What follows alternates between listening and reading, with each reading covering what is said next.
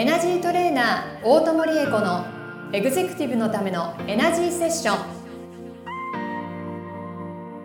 ポッドキャストエグゼクティブのためのエナジーセッションはエナジートレーナーの大友理恵子先生がエグゼクティブな毎日を送りたい全ての方に向けて人生のエネルギーを活性化させるために必要なスピリチュアル情報をお届けするのと同時に皆様からの相談にお答えしていく番組です。エナジグスピリットボディレイヤーの提供でお送りしますはい、今週も始まりました。エグゼクティブのためのエナジーセッション第28回スタートさせていただきます。ナビゲーターのトーマス J. トーマスです。この番組を導いてくださるのがエナジートレーナーの大友理恵子先生です。大友先生よろしくお願いいたします。よろしくお願いします。お願いいたします。今日ですね、なんとあの、ちょっと前に、はいゲストでこの番組に出ていただいた川辺恵里子先生の、はい。あの百発百中目標達成の秘密っていうはい番組の中で、はい。あの大友先生があの川辺恵里子先生ことエリリンに、はい。そ悩みを相談してみたっていうのをですね、あの配信されてるんですよ今日。ぜひあの、はい3個前ぐらいかな？あえのえ川辺恵里子先生の回があるので、はい。その概要欄にエリリンの番組のはい。リンク貼ってありますので、よかったら聞いてみていただけたらはい。面白いかなと思います。私もね、悩みがあるんでございます、皆様。ね、いつもはこう 悩み回答する側の大友先生が、あのメンタルコーチの先生に相談してる姿すごい面白くはい、拝見させていただきましたよ。いえいえ、あの、人ってね、やっぱり自分の問題は、ちゃんと自分の心と頭と魂を持って、あのーこなしていかなければいけないのはいはいはいで、なかなかね、自分のことは、上の人がもう、ほいあ、あんたこうしなさいって言ってくれないんですね。自分のことって難しいんですね。す難しいんです。どのはい業界も、はいなるほど。ぜひあのなんかそんな面白いもの聞けますので、面白いものって言っちゃうとあれいえ。面白いものですよ。はい。ぜひそちらもチェックしていただければいいかなと思います。というわけで今日のテーマはですね、えっ、と、先週、先々週とはい公開収録をさせていただいて、はいちょっとリアルな質問をですね、力いただいて、えーご参加いただいた方ありがとうござ方にありがとういました。ございました。はいただいたんですけど、その中でちょっとまあ、ちょっと感じることがあるというか、はい。えーそんな話をですね、はい。今ちょっとさせていただいていて、あ、そうなんです。あの、えっ、と、前回にね、収録に、あの、お付き合いいただいたお二方、はい。お悩みのテーマとしては全く違うものではいらしたんですけれども、そうですね。共通してあるものが、ご自分の中のうん。思い込みであったり、執着であるというものを手放さないでいるということ。ほうほうほうで、これについてはね、私あの、お二方のお話を伺って一緒に考えさせていただく中でも、とても思ったんですけれども、はい。この1ヶ月内外で私のところにあのリアルにご相談に来てくださった方々の中でも、うんうん。執着、まあ、執着っていうと一言、うーんとそうですね、やっぱり人執着という一言に尽きるかな、うん。今まで自分が形成してきたもの、自分にとってそれが価値あるものであっても、うんうん。自分の中でこれは不要であるという判断しているものであっても、うん。とにかく自分の中にあるたくさんの経験、それをなかなか思い切って手放すっていうことができないでいる方が多いんだなっていうことを思いました。もちろんみんなが手放さなければいけないというわけではなくって、うんうんうん時には一度手放して、うん一度下ろして、ゼロにして、ゼロにしないまでも、えっ、と、皆さんがよく断捨離ですね。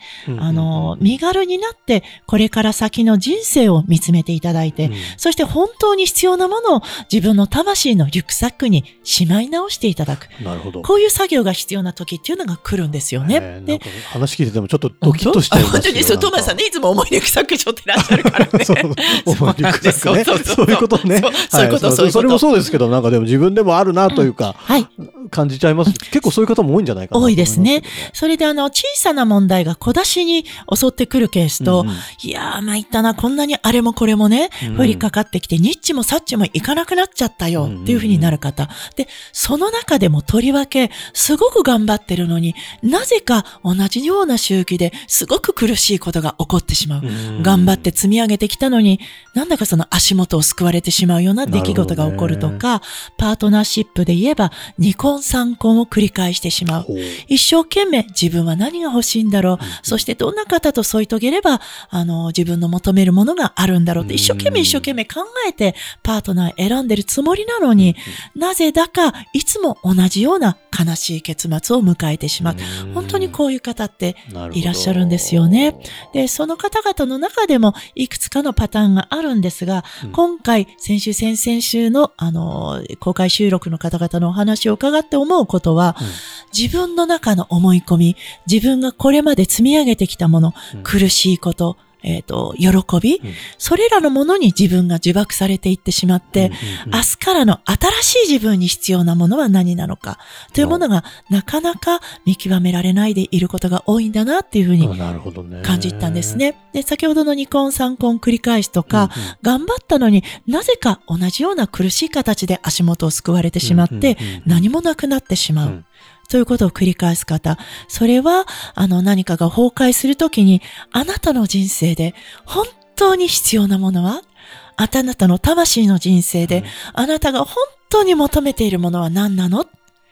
そんな風に問われている時なんだと思っていただきたいんです。ああ、なるほど。はい。そうすると、失ってみて初めてわかるあの大切なものうんっていうのよくあるじゃないですか。本当にそれと同じでね、あの、現実的に人生を10年も20年も重ねていくと、本当に大事なもの、なんだろうっていうものを見出すことがなかなか難しい。うん。そして自分がちょっとこれは置いてみて、どれかなって俯瞰して取捨選択を皆さんされるわけですけれども、なかなか取捨選択が進まない、でききらない時に何が働くかというと、ほう。その人が本当に向かうべきところというものが宇宙の中には残念、え残念というか、あの、幸いにも設定されています。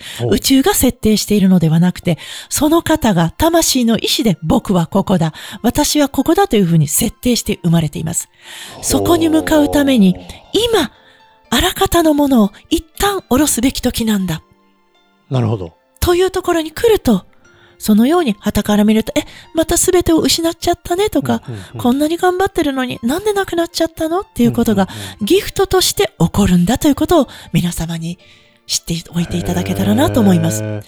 へ自分に降りかかる時として災難と思えること。ーはいこれは人生を、あの、大難を小難に、小難に基地に転じさせる、うん。ず千載一遇のチャンスが天からギフトされているというふうにもっと言えば自分自身が気づくよを与えてるんだというふうに思っていただきたいんですね。やっぱじゃあ一度立ち止まってはい。そうです。全部下ろす作業が必要で、そうです。それが下ろしきれてないから繰り返しちゃうそうで。す。もったいないなとか、これせっかく頑張ってきたんだから、これは持っておいた方がいいだろう。なるほど。あるいは、あの、ご自分の魂の物差しではなくて、私たち三次元社会に生きてるわけですのでうんうんうん、三次元社会的に、あるいは一般社会の中で評価を得るならば、これはあった方がいいよね、はあはあというもの。ステータスとかねなるほどねそれらのものは、ついつい、これはせっかく頑張ってやっと得たうん勲章だから、なかなかこれは取っとこそうですね。う。でも、それが必要ならばいいんです。うんでも、これからの私には本当にそれが必要なのかななるほど。そして必要なのだとしたら、それをどういうふうに身にまとって、はいどんなふうに人に共有していけばいいのかなというものを一度立ち止まって考えるべき時が来たなっていうふうに思っていただきたいんです。なるほどね。うんついついなんかこう、応急処置的にケアして次に進まなきゃって思っちゃうんですけど、そうではなく。そうではないです。はい。せっかくこれ買ったんだから、いつか使えるから取っておこうとか、やっと買ったんだからこれは自分の人生の中でずっとずっと持っていた方がいいよね、うんという思い込みです。思い込みなのか、思い込みではなく、本当に自分の魂にとって聖なる判断なのか。なるほど。うわ、厳しい選択ですね。そうそう、厳しい選択。でも厳しい選択だから、今、頑張って見直す必要がある時が来ている。そのチャンスの時だっていうことです。でもね、本当にこれを乗り越えた時、人ってものすごく飛躍します。人間関係が大きく変わるし、運気が、えっ、と、運気ってね、ゆっくりゆっくり、あのーえっ、と、あ、こうやっても皆さんには見えないですね。渦を巻いてゆっくりゆっくりはい。上がってるんですよ。これがより大きな渦となって、うん。より加速して上がっていくようになります。な。るほど。なんかちょっと貧乏症な僕からすると、なんか間違えてそう必要なのも捨てちゃうんじゃないかって思っちゃうんですけど、どうしたらいいですかだからね、これを持ってなきゃいけないんじゃないだか捨てるのではなくて、旦、ちょっと置いとくよって。あそうそうそう。自分のリュックの中に、あれもこれも非常事態に備えて全部入れとくとかねせっかく買ったからこれも入れとく。それでリュック重くなってる。そうでしょ？本当のリアルな話。今日歩くのに、うん本当に必要なものだけ。本当に大切なものだけ。それだけを入れる。毎、できれば毎日、今日必要なものは、明日のために今日持っていくべきものは、は？明日のために、来年のために、10年後のために、出会ったともに共有するのに持っていた方がいいのは何って。なんかそういうもをのを、うん。生きてった方がちょっと丁寧な人生が歩めそうですもんね。だってトーマスさんのあのリュックね、うん。えまだそのパンパンじゃないけど、パンパンになってたとしたら、はい。道言われて、あれ超いいじゃん、あれが欲しかったんだよっていうものを買ってしまえないでしょ、うん、確かに。そう買わないじゃないですか。もう入らないなってそうでしょ？そういうことです。なるほど。そそっか、立ち止まって一回出すしかないですね。そう。そう。本当に一度立ち止まって、捨てなくていいから、見直してほしいこの考え方は。